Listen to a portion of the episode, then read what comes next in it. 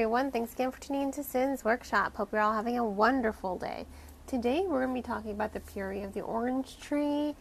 And my goodness, I was late on this one. this was such a fantastic read. And I don't know why I didn't pick up this book before. I don't know why I waited years to pick this book up. Let me see. When was it first published? Um, looking at my notes real quick. 2020. Wow.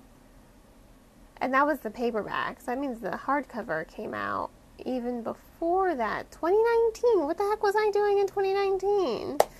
Oh, right, COVID. Um, seriously, this is a book I would have devoured, and I did devour this book. Easily one of my favorite books that I read last year. It was so well done. I mean, this book is 848 pages long. You know, it's pretty intimidating when you look at it at the bookshelf, but I understand why it's always flying off the shelves. It's such an easy read.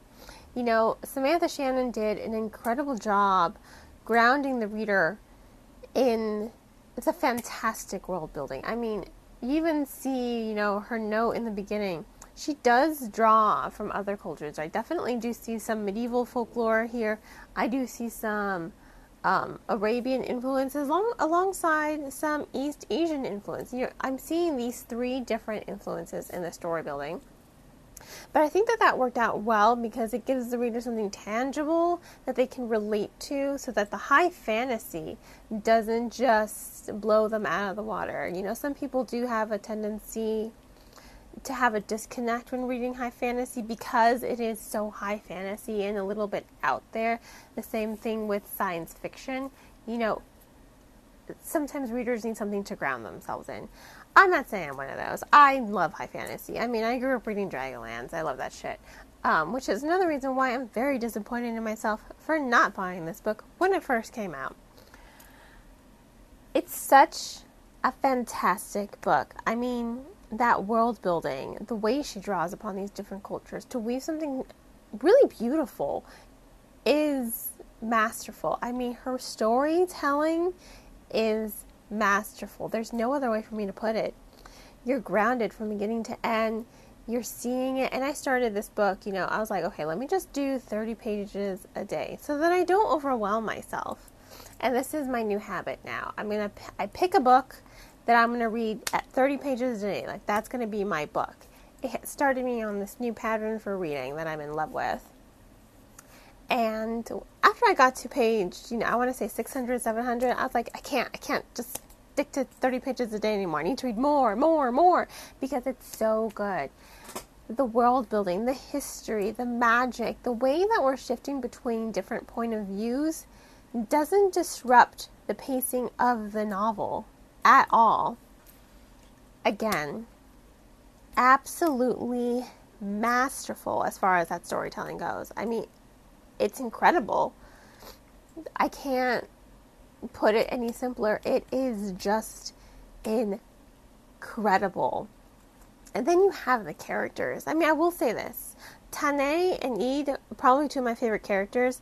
And then you had Sabran, the queen early on, she was just kind of annoying, but a few chapters into her perspective, and you really do begin to relate to her. She's the queen, but she doesn't really have a lot of power. Her lineage, her bloodline, is said to keep the nameless one bound underneath the ground. So, really, her queendom is condensed to one moment her giving birth to another daughter.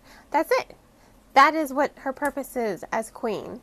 And she doesn't want that. She wants to be more. She wants to be a ruler. She wants to be independent. She doesn't want everything she does to just be summarized in her marrying some dude and then giving birth to a daughter. I mean, that's she wants more. And you completely understand that. And then once you understand that, you're like, okay, I totally get why you were a bitch in the beginning. 100% get it. Understand. But that's what I think is really incredible with the storytelling. You know, each of these characters, they grow, they evolve, they come to respect one another and become formidable.